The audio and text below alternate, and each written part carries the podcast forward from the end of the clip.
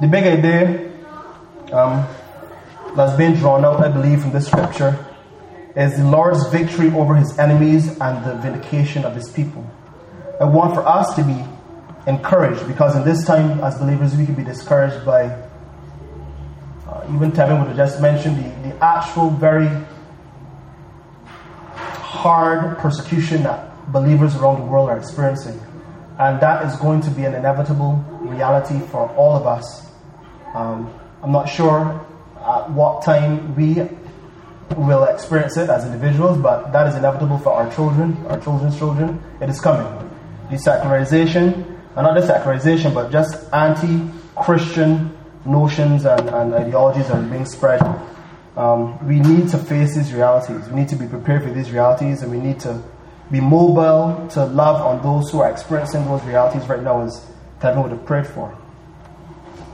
So let's, let's give another introduction to not just the book, but we had enjoyed this morning with the book of Revelation. It's written by John, um, either around the time of Nero or the time of Domitian.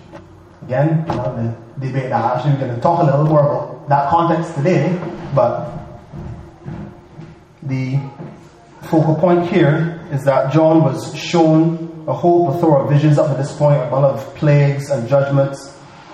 And one of the angels who would have poured out one of the seven bowls in the previous chapter, in chapter 16, would have come to him and would have narrowed down in describing the judgment of this great prostitute. He describes some other characters within this context. He talks about the scarlet beast, he speaks about the saints, he speaks about the Lamb of God. So there are a whole bunch of characters and a bunch of symbols seven heads, ten horns, seven heads and seven mountains and seven kings. And then what are those things to, to mean? There's a lot here. so by God's grace, we'll get to them. What I am not here to do, I'm not here to give a lecture on any particular eschatological view.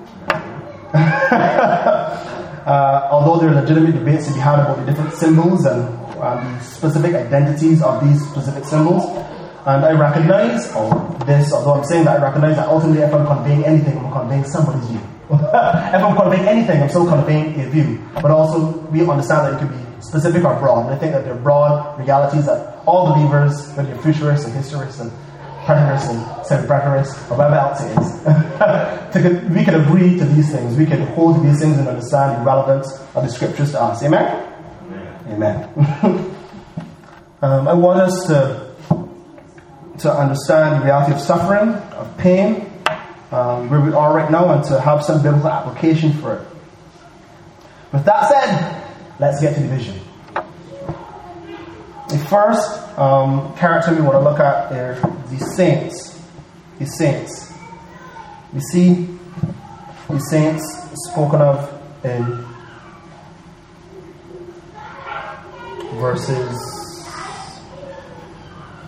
6 And they saw the woman drunk with the blood of the saints, the blood of the martyrs of Jesus. We also see something good. I'm, I'm going to pass that over for a second. They were mentioned again as the called, chosen, and faithful, which is a good observation. This is something that we should be encouraged by. The saints were mentioned as the called, the chosen, and the faithful. This is the dependent quality. I'm going to get what I mean about dependent quality there. The, the descriptors there were all dependent on something. Um, so I'm not going to focus too much on what the called, chosen, and faithful mean, but this does parallel uh, uh, what theologians call the golden chain in Romans. Those who are called, justified, justified, and so on and so forth. This is something that should encourage us to see that we are called we are chosen by God, and by His grace we'll be faithful. And this is the characteristics that would have described the believers currently going through the persecution within John's context, within the Roman context. And this is important to, to think about. They were not in modern Western uh, Judeo Christian cultures that the laws were relatively based upon God's word, and for the most part, it could, you know, speak with Jesus and be nice. And like they were within a context that this faithfulness, this being called, it cost them something. This was a costly calling. This was a costly faithfulness. So, although I want to be encouraged by God's choosing of us, by God's calling of us, and by the faithfulness that will bear fruit because of it, it does cost us something. Which gets on to another point, which I previously mentioned before, because it was mentioned earlier, that the blood was flowing. The, the prostitute was drunk with the blood of the saints, the martyrs of Jesus Christ. The very volume that is being depicted shows that there was a sense of enjoyment on her part. The, the, the fact that we can speak about being drunk with something, the drunkenness that happened because of the severe persecution and blood that was flowing from the believers of Jesus Christ and in Jesus Christ. Leon Morris, one of the commentators that I would have been reading, would have said it in this way. Um, would have mentioned this as well in point this out that drunk um, is in the present participle in the Greek. So John was talking about John was talking about a continuous state, not just something that would happen in the past. So it wasn't just that he was mentioning the fact that the Christians had it real rough back then, or something that he would have seen that was from the past. He was saying that right now, even as, as he was seeing the vision, he could have seen the continuous shedding of the blood of the saints and the, the enjoyment that came from the harlot in doing so one of the things I was asking myself after seeing this is if we still want to be called the chosen and the faithful. if, it is, if it is that we understand um, the realities of the saints there, in fact, this is a continuous reality for all believers around the world, and that maybe, hopefully not, because none of us want to suffer in that way. We really don't. um, but possibly, hopefully not likely, but we ourselves can experience this. And I have to reiterate this again and again because the we have a very sissified Christianity at this point, a very comfortable Christianity. a Christianity doesn't cost anything. The most it costs is if somebody dislikes us on Facebook, and then we like we, we really don't know what it is like to have to cost us something. Our jobs are relatively secure. Um, I don't know of much contacts. There are some um, where our jobs are threatened or we can't make more money because of a particular um, biblical standpoint. But for the most part, in Barbados' context, we are comfortable. But we need to recognize that everybody is not experience this. We need to be praying for them. We need to be crying out for God for them. And we need to be as active as possible in relieving them any way we can. We're be sending money, well, whatever it is as believers that are in this context are comfortable to love those who are not. Second character, or characters within the category of the enemies. The first character that we see that was described, more than any other within um, this part, well, probably equally to the beast, is the great prostitute, Babylon. Now, although there are different views across the, the spectrum, everybody that I've read, even those different views, within John's context, the great Babylon, from his viewpoint, at the very least, would have been Rome. I think we could all agree to that. We could all see why that would make sense within his context. He was under Roman rule, that was the context he was in. And many of the descriptors um, used do reflect a Roman type of world. Even when we look at the, um, the seven mountains, um, Rome was known for having a famous seven mountains. So it, it, seems to be, even if it is being used as a symbol, as an allusion to something, Rome is still the picture that is being shown. So there may be a literal thing, but it can be a symbol to something. Again, maybe to leave into that, but the point is that I believe it is okay for me to say this Rome without anybody being offended by my thoughts. So the great prostitute Babylon, Rome. What about her? Well, we just, as I mentioned, she is the persecutor of the saints.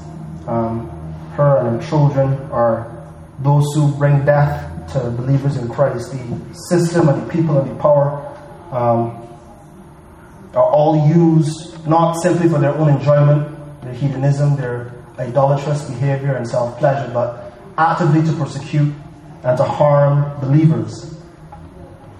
A second observation about her, I thought this was an, interesting way to articulate it um, by G.K. Beale cultural, economic, and idolatrous religious power. I can repeat that again because that's an example for myself as well. Cultural, economic, and idolatrous religious power.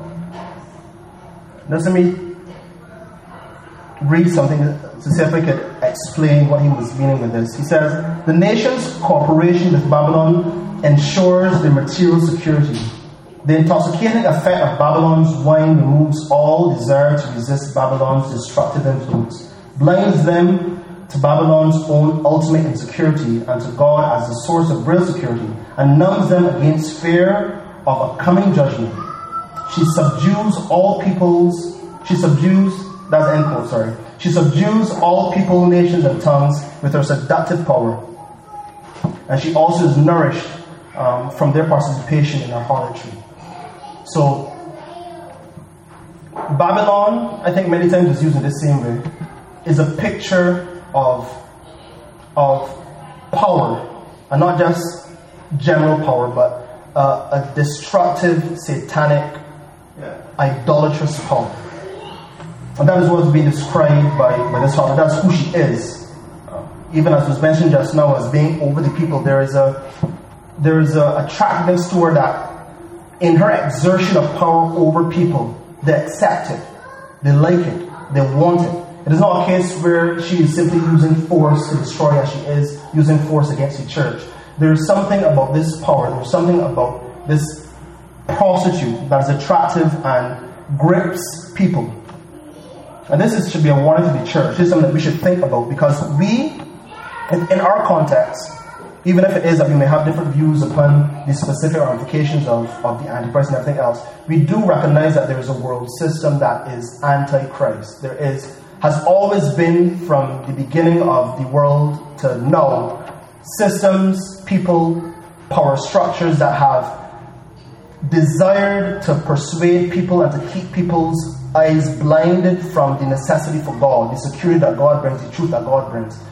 And we need not ignore this because we are susceptible to it as well, especially for us who are in the comfortable parts of the world. Those who are suffering and persevere, like they don't have time to be worrying about being comfortable and being happy and, and being distracted by money and, and, and Netflix and everything else. Like they're actually, to, to be a Christian is something that costs them. But within this system, there's so much wealth and, and, and productivity. It is a seductive power. And as believers, we need to be careful of not being sucked into it because there are a lot of legitimate ways in which we can be productive. There are a lot of legitimate ways in which we could pursue within the context of the world good things, but we need to be careful not to become a part of the world and to love it. It is a very seductive thing, and we can make all sort of justifications to ourselves to partake and participate in it. Because obviously, you know, it's not as if I am in this particular context and when I go to a, a, a farm or somebody else, I have to eat some idolatrous meat in order to purchase for himself. I'm not, I don't have to do that. So for the most part, we clear it up because we use money and, and that's fine. So I can interact with the world as I please without having to think about their effect on my mind and, and, and my participation in their idolatrous wickedness. That is not the case. We are, I think, so engulfed within the culture that all of us, to some degree or other, have blind spots in this area we have become so desensitized to the nature of sin that we participate within the world system without questioning it. There are things that don't even come to mind that a believer in a different context would see as though like, how, how could you even like, why could you, why would you participate in that? Why would you purchase that? Why would you watch that? Why would you be in that particular area within this particular context? Why would you, why would you show support for this particular thing? I didn't want to get into this necessarily, but even when we look um, within the American context, and when America sees you change the code, so I think it's relevant as to some degree. And the amount of ideologies being taken up by the church because the world has, has been holding on to them, whether it be intersectionality, whatever, whatever. And these things, and these the people, although I'm sure that some of them are just wicked false teachers, some of these people actually believe that this is something that is good something that's wholesome to view people because of the color of their skin or outwardly. They actually see that as a good thing. And this is something that is troubling. Because many of, and, and sadly within our context and circles that we listen to, and we listen to, even within more conservative, Bible believing, I love the Bible, Jesus, reform, all that good stuff, that is happening. This is a seductive power. This is not something that we can just ignore. Once, I, I was so surprised to see how easily people that it is, it is a scary thing, and we in, Bar- in Barbados need not ignore the seductive power of the harlot. Something else that she is, that I noticed, is that this, this great harlot, this great prostitute, is a parody of the church in so, so many ways. Let's look at a few. One of the, one of, one of the ones are the location. Now, earlier on in the book, I believe in verses in chapters 12, I believe is when this is being spoken about. The Old Testament believers being described as a woman given labor within the desert um, was was taken by God and the way so she wouldn't be devoured by the beast. She was to give birth, the dragon wanted to come and eat the child, which is in that context Jesus. You can look at it for yourselves. but the the Old Testament church, the, the woman being described there, which is ultimately a part of the bride of Christ, was moved um, away in the desert as a form of protection. In this context, though, the harlot is in the desert exploiting and being exploited in her harlotry. That's something that's interesting about the, the location and the parallelism that is being used there. Her raiment, in similitude to how the church is being said to be arrayed by her husband in fine linen, bright and pure in Revelations 19 8. The, the great prostitute also is arrayed in beautiful linen, pearl and scarlet and gold and jewels not to mention that these things are being mentioned as well um, in verses in chapters 18, which is right after this, describing the people woeing and crying out because of her destruction. Um, but nevertheless, the beauty of this woman is, is being contrasted with that of the church. We understand and we should see, hopefully, that the beauty that she has is shallow and temporal. And as was said in this very same chapter will only last but for an hour because of the destruction that's to be had. But that of the church is deep and eternal. And this is this is every time I, uh, there, are, there are more parallels I'm going to go through here. But when I think about this, when we think about the world system and who we are, the devil, Satan, the Antichrist, and everybody else, as we will see, tries to it tries to, to, to shadow and to mimic truth. Tries to shadow and try to mimic truth. Try to shadow and try to mimic God and His people. Another thing that I saw that was interesting is the name that is written on the forehead, and I think we all know about in this very book of Revelation the, the forehead writing being about the believers and the Lord, His name being written on our foreheads as a stamp, as us belonging to Him. And her writing, speaking about her being Babylon, the great mother of prostitutes and of the earth abominations.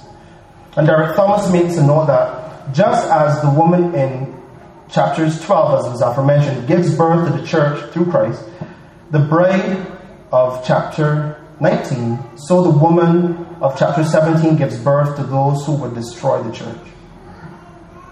There is this, this stark, this, well, not stark, this, this very in your face parallel between the type of woman the harlot is and the type of woman the church is. A bride, a harlot, one in pure linen, one in all this gab and, and, and, and poverty and, and fabulousness. And we really need not try to look like the harlot.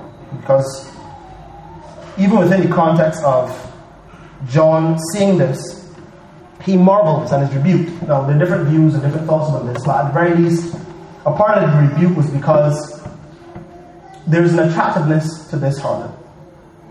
Harlot by nature is supposed to try to draw you in.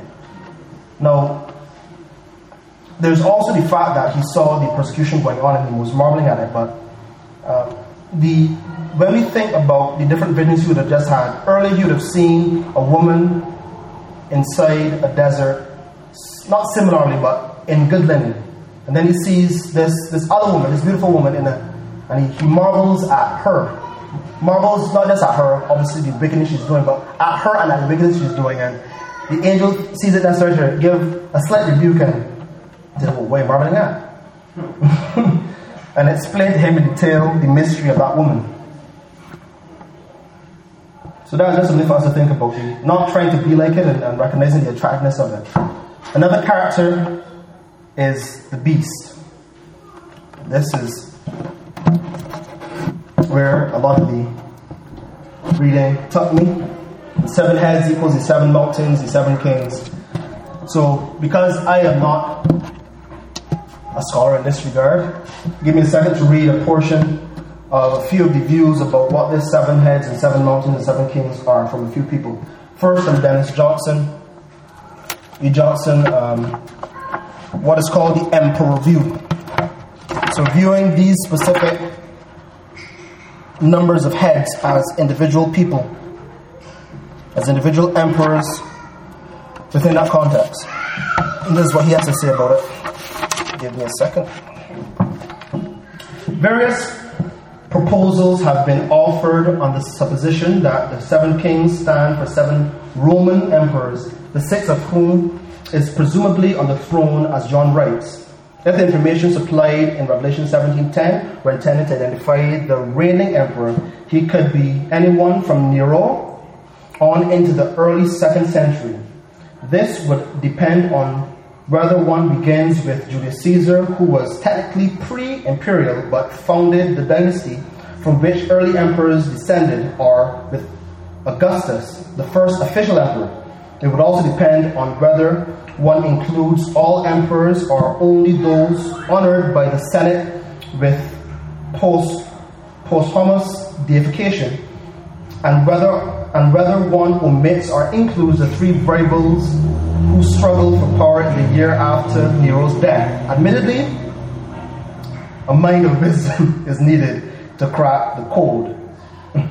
Something else that was said uh, that I thought was, was good since our problem in identifying the emperors is not due to any lack of historical information, there is no reason to think that John's first century readers would have been in any better case than we are. So, the point he's making here is that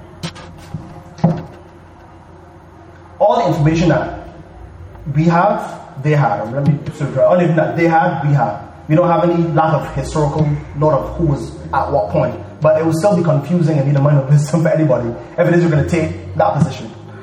Um, another one is from a guy, um, I think this is Derek Thomas, um, which is the Empire View. I think it's Derek Thomas. He says that there the, so opposed to an emperor, they're empires, and the seven emperors were Egypt, Assyria, Babylon, Persia, Greece, and Rome, which was the six at that time. The seventh would to be a symbolic representation of all the empires between Rome and the second coming of Christ, and the eighth is Satan himself. So that's another deal there. Now, it, is, it stands for um, the not the emperors, but empires themselves. The ten horns have similar exegetical controversies. They're the, uh, from individual people to ideas like education, arts, music. The, similar to how um, dominionists think of the different things to be conquered, that sort of thing. So, what we do know though, what we can say without being confused and having to get too deep down and, and all of us becoming historians tonight, is that the ten horns are in one mind with the beast and they give their authority and power to the beast. Because that is explicitly, expressly said. There's no controversy there. We understand that whoever these entities or people or systems or things are, they give themselves up and their power to the beast. Something else about the beast, as was aforementioned, all these parties is a party of Christ. I think the most obvious one, the most obvious one that should have probably um, jumped out on us or at us when we read it was when it was speaking about the one who is. That that was that was um, interesting to me to see the, the type of mockery. I think the mockery is being made at him actually. Christ is the one who is and who was and who is to come. The beast was and is not and to come. some commentators believe that this was a mockery of the beast in that Satan and his minions always try to in uh, what's it again? Say the word is intimidate, not intimidate. Imitate. Oh, thank you. Imitate. Uh, that word was me, wasn't it? Imitate. Um, imitate Christ. So, in saying that he was and is not and is to come, the not some believe speaks to the decisive blow that was given at the cross, that he is no longer. Although this may be the case, it's still an issue in that people are still deceived. People still marveled at the beast because of this. Not just that they marveled at the beast, but after this was said, it said then people marveled at this. So there's a deceptive nature to it. Although a decisive blow was given to the beast, because he seems to still be in operation, people think as if he, he, he took the weight of the blow of Christ, which is not the case. And I think the world is in this position. Um, people who question the authenticity of the resurrection of Christ, people who make fun at the fact that the world is carrying on as it is without fire and brimstone, are in this position. They look at the world system, they look at the sin, they look at the people who, within history, whoever bad person want to call, even people that we consider good, who have ruled and done wicked things without any visible ramifications or any godlike ramifications besides just death, but they don't view that as a natural process. Um, look at the world and say, well, things just going on debated. Christians would say that Christ came back long time. He come back yet, so just about the top. And we as believers sometimes can feel this way, to be honest. We can feel as if yeah, it's been 2,000 years. the end times are a little long. And um, particularly when you're suffering and they're going through hardship, um, and, and, hardship that is only because you choose to hold to the faith. If you just neglect the faith, you become comfortable, you get the money, you get the women, you get the time, you're happy. So this can be something that's very discouraging for believers if it is that we are within a context where if we would just wise up and recognize that no real decisive blow has been given to the world, like the world is kind of normal, like people slaughtering babies in millions and again voting again. like honestly though, you can't really think that God in control. Can't really believe that things are still gonna ultimately culminate in some wrath or something like that because it's been going on for quite a while and no ramifications or consequences happen. But we need to trust and be convinced of, as believers, the ultimate victory of Christ and the vindication of the believers who have been sacrificing for the sake of the gospel from time immemorial. Something else we recognize, I don't want to go too deep into it because of what we're going to be speaking about next, but that the beast hates the lamb, but is ultimately defeated. There's a hatred for the lamb. It's not a case where he's just existing within his own bubble. There's a, an active, uh, I should say, proactive desire to destroy the lamb. He will fail, as we know, because he's just a creature and he's dealing with the creator. But he will ultimately be defeated. And we'll talk about my favorite character in this whole narrative the Lamb, the King of Kings and the Lord of Lords. And this is why I was saying earlier that the aforementioned qualities of the bride, of the saints, of the people of God was a dependent one. God is the one who calls, He's the caller, He is the chooser, and He is the protector of the, of the ones who are faithful. And this is a glorious thing. We are we are so blessed to have such a Savior. So blessed to be said to have been chosen by God. Now, we all say or at least theologically, propositionally affirm the election of, of and sovereignty of God and salvation and stuff like that, but I wish for myself that could be more of a reality when I think about my own sin and then when I think about my frustration with sin around me in the world. Like, if it is that we are actually chosen by the King of Kings Lord of Lords and called by Him and, and will be faithful because of his, the protection that He provides, why is it that I, and I think others could relate, are so easily discouraged by themselves and by others. The type of insecurities that we often struggle with are unjustifiable if it is that we truly were convinced of this. If you actually thought that the narrative or the meta narrative or reality is going to culminate in the, in the victory of the created universe, who you have faith in, and who says he is your king and your lord and your brother and joint heirs and all these other things that he, he describes us as in relation to himself. Why is it that we are so easily discouraged? Why is it that the faithfulness that is asked of us because of the grounds of the reality of who he is to us is not reciprocated, is not given, is not experienced by us? I'm prayerful and hopeful that in recognizing the defeat of the beast and of the woman and of all the enemies, that we could be encouraged by it. And not just because it's Christianese to say that, bless God, we encourage and encourage you brothers, but that when we walk in our daily lives and something occurs at our job or, or some mistreatment happens to us, or money that we didn't plan to spend, God gets spent, that we won't be like, yeah, world. But we, we could actually be like, all things were together for good for those who are in Christ. Even if I was supposed to die, I covered because I, I actually believe in God and heaven and something like that. that obviously, we don't want to be flippant about death, but the reality is that to live is, you know, to live is Christ and to die is again. Like we, if this is true, in the midst of the, the drunkenness of the world against believers and the reality of the inevitable persecution that we will all have to suffer at some point in time and pain and hurt because of our own sin and because of the sin of others, that we can be very, we can be all right. It's not like, it's honestly not the end of the world. And when the end of the world comes, it's because of the wrath of God against sinners and our vindication, not the opposite way around. Something else that is glorious is the sovereignty of God in this whole narrative. I want to read the latter part of this chapter again so we get a glimpse of what I'm speaking about.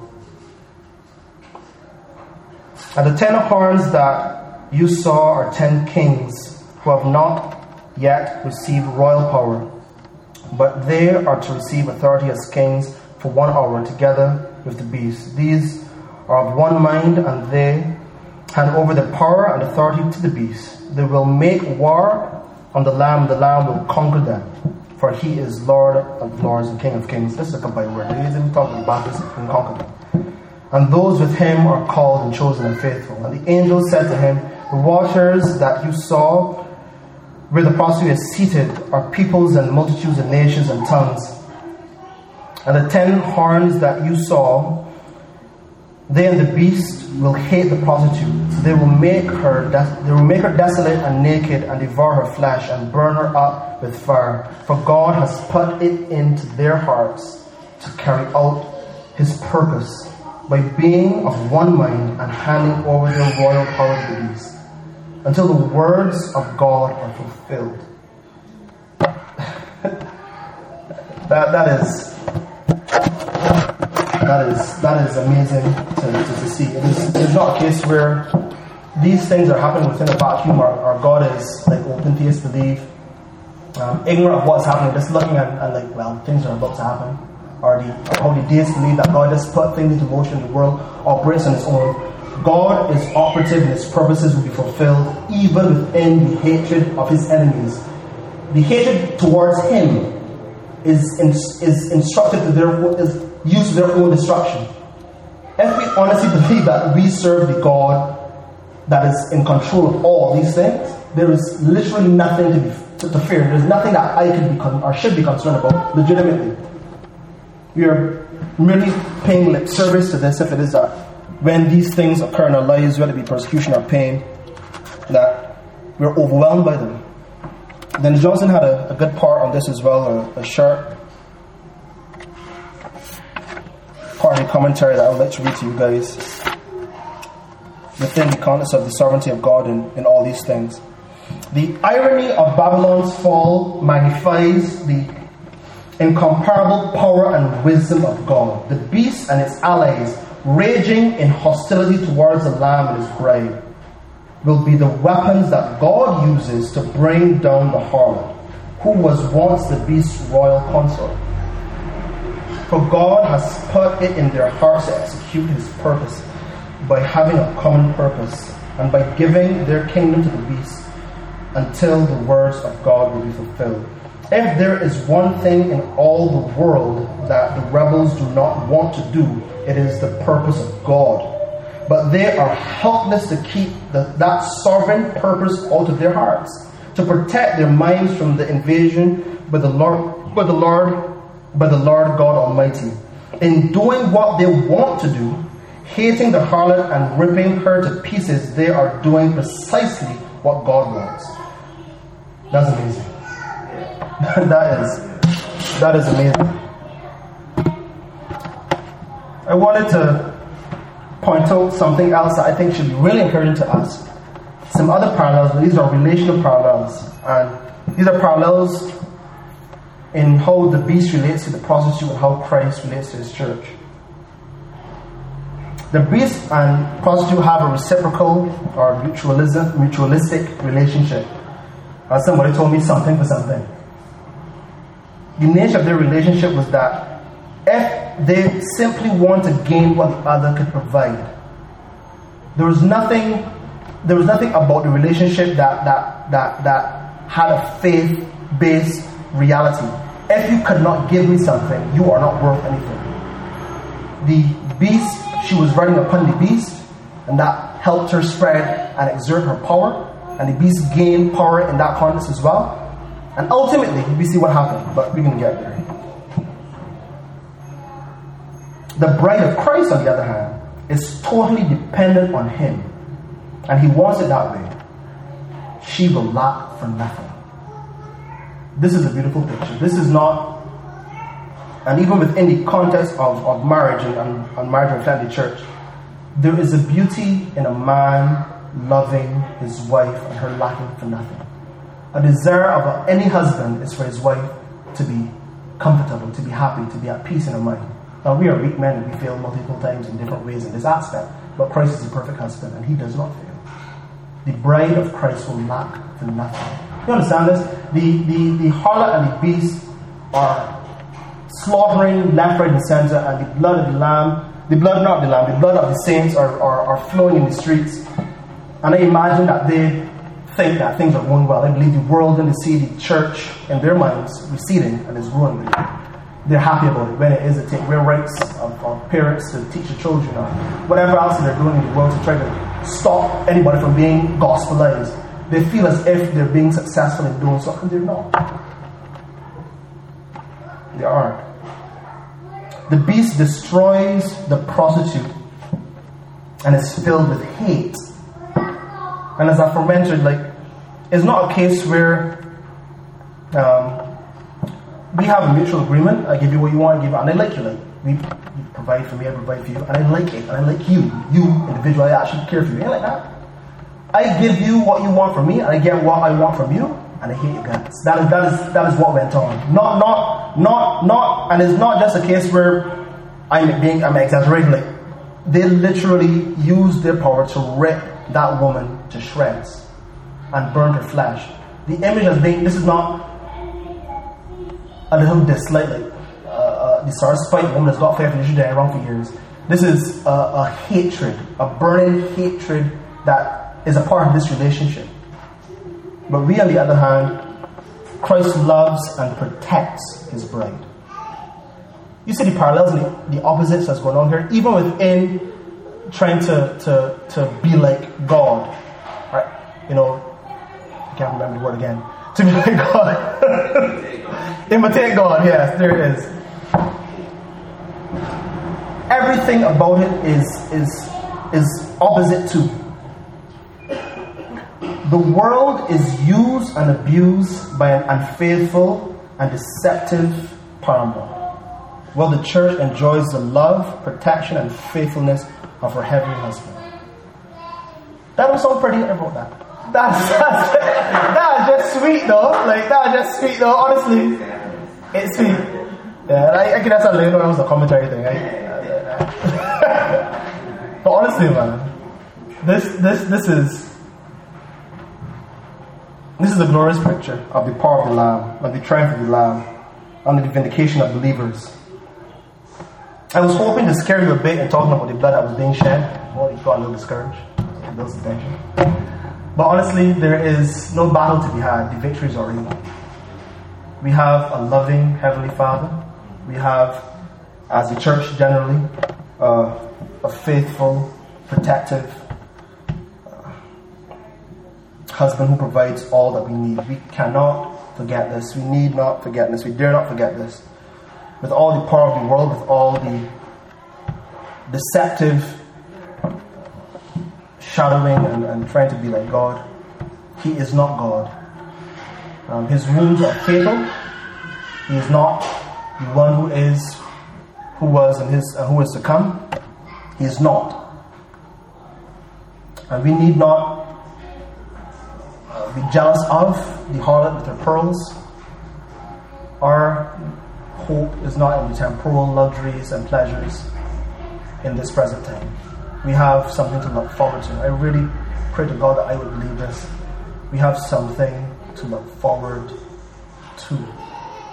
And if it is that the picture of such a loving husband is what we have to look forward to, a provision that we will never lack, a love that will never fade, a faithfulness that will never be broken. You ain't gonna get cheap on, you can take a horn is this is and that might sound funny, but the, the truth is that the type of heartbreak if Christ is not resurrected, as Paul said, everything for naught. we are most to be pitied. But because it is true, I'm not going to say if, but because it is true, we have all the joy in the world. Amen.